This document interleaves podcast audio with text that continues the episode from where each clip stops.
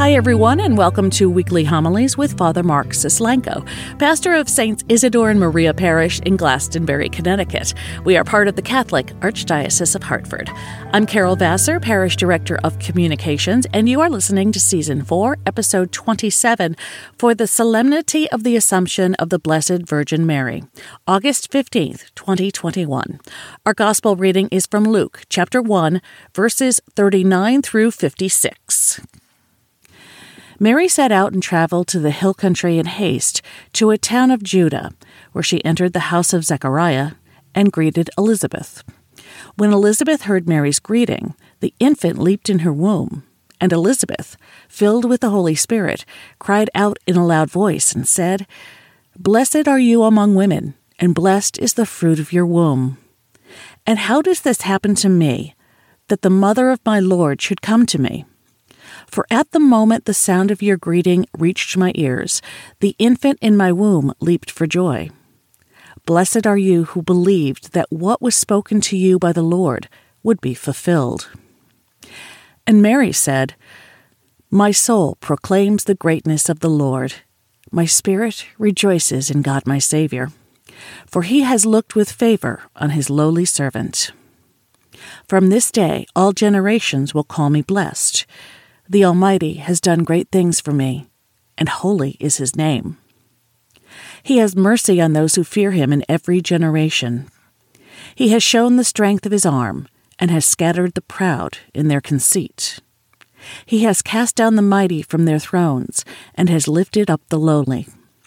He has filled the hungry with good things, and the rich he has sent away empty. He has come to the help of his servant Israel for he has remembered his promise of mercy, the promise he made to our fathers, to Abraham, and his children forever. Mary remained with her about three months and then returned to her home. The Gospel of the Lord. When someone asks us to do something we've never done before, it's often helpful if they give us some guidance in terms of how to do it to provide us with some measure of direction. This is also true if we're venturing to a place that we've never been before. It's helpful if we find out first directions to get there. It avoids a lot of hassle, a lot of undoing, and a lot of unnecessary mistakes and frustrations. The same is true of life. You know, sometimes we live our lives as if we know for ourselves what we need to do to find true happiness and peace. That somehow it's within our own control exclusively how to chart that course and how to find our way through this existence. We tend to forget that we are hardwired for something bigger and greater, that we're not destined to just simply be here but that the soul that God gives us, the essence of our uniqueness, the essence of ourselves, is intended to live forever with God. That's how He planned things.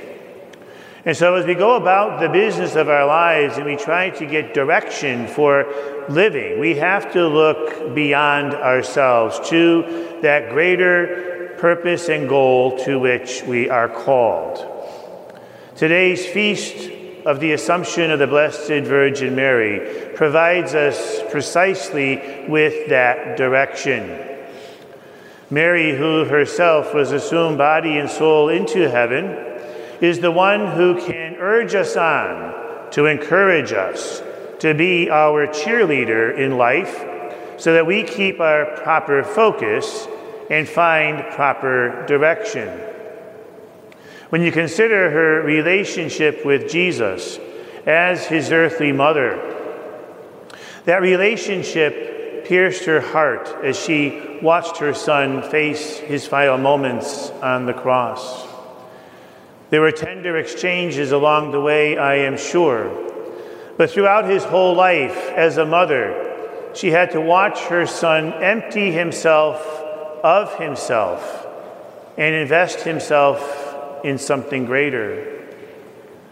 Jesus' life was all about letting go of this world and fixing our eyes on what is to come. It is Mary who, through her own example, tells us to look not here, but to look there.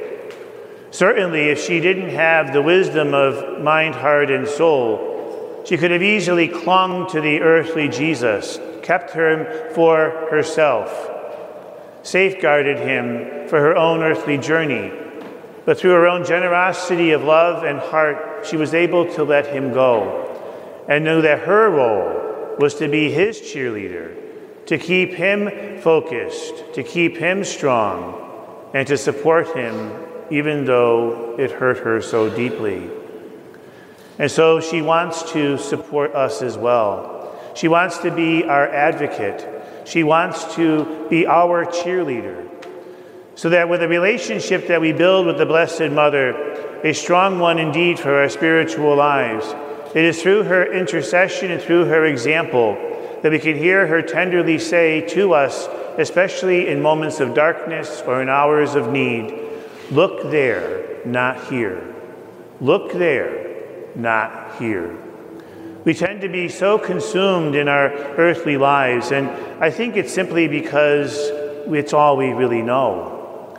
If we look at our own happiness, our own sense of fulfillment, what brings us peace in this world, we only know what is before us. What is yet to come is still a mystery. The future is not within the realm of our vision.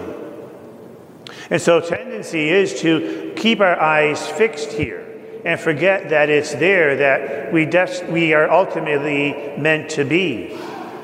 That there is nothing in this world that can be so grave that it keeps us from understanding the truth that God wishes to reveal in our hearts and the destiny we are meant to share. And so, as we continue our earthly journeys, journeys that often get difficult, journeys that can be filled with pain, journeys that can be filled with grief, we can, with the intercession and help of the Blessed Mother, listen to her. And as she encouraged her son, she encourages us look there, not here.